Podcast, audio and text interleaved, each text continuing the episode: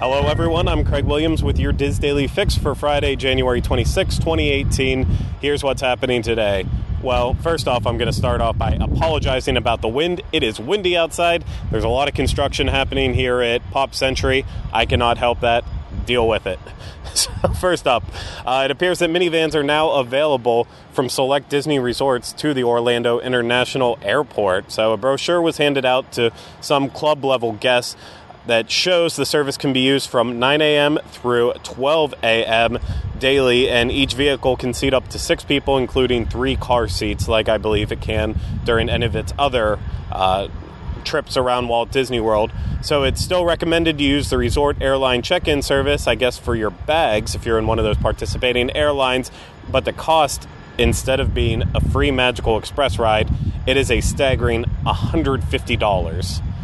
150 that's not proper grammar. $150 there you go on that. So back in november when i questioned whether or not this would happen on an episode of the DIS unplugged i said it would be $40 i was way off but it is happening so there's that. Speaking of expensive choices for the rich and famous, uh, applications for the Walt Disney World Club 33 membership have started to go out to select recipients, and the main ones being people who own a home in Golden Oak.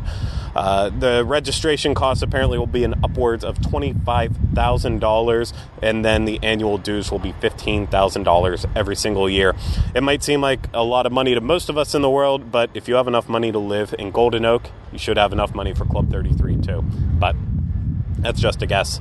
Now, for those of us who enjoy a good deal, one good deal has come to an end at Disney Springs, and that is being able to use MoviePass at the AMC Theater. So, uh, in the past, AMC said that they kind of wanted to block out MoviePass, but they actually didn't make this decision. This was MoviePass's decision. Uh, they released a statement that basically said they're doing this at some select locations.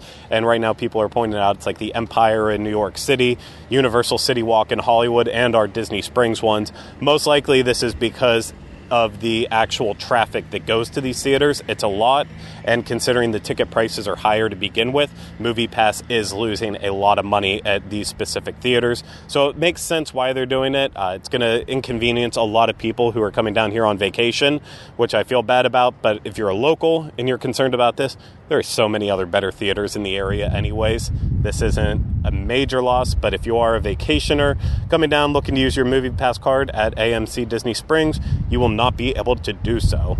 Now, moving over to the DIS, today's featured thread is from not thread. Today's featured article is from Ryan Teets, and it's his January rumor roundup. So he's recapping all the big rumors in 2018 January. Reverse that can find that great article and more at wdwinfo.com. Trending on the boards today is a thread where poster Mrs. I- INSG shared her experience on how she returned to the Grand Floridian Resort hotel room for a nap because she had a headache. When she informed housekeeping not to disturb her, security came knocking instead. Oh boy. So visit the thread entitled It's for Your Safety on the Disney Resorts forum to read all the details, share your thoughts on this newer policy. That's a good one. I'm going to have to go to disboards.com and read that. Now, later today on the Dis Unplugged, we'll have the latest episodes of the Disney Dining Show and Connecting with Walt. You can find those on YouTube and iTunes, respectively. And always, DISUnplugged.com for anything you might need. Now, wrapping things up with the weather out in Anaheim, temperatures are all over the place. Plenty of sun all weekend, but it's going to get hot. So today the high is 69 degrees with a low of 44. Tomorrow a high of 79 with a low of 52. And Sunday we'll see a high of 88 with a low of 57. Here in Orlando, weather is all over the place as well. Expect clouds today with a high of 71 and a low of 59. Tomorrow's more clouds with a high of 76 and a low of 62. And Sunday, we'll see thunderstorms with a high of 77 and a low of 63. For links to everything discussed on today's DIS Daily Fix, please visit the Daily Fix main page at wdwinfo.com slash daily fix. That's going to do it for me today. I'm going to enjoy some more time here at Pop Century, and then I have to head over to Universal for a celebration of Harry Potter 2018. So look for our coverage on that after the weekend, and we will see you on Monday.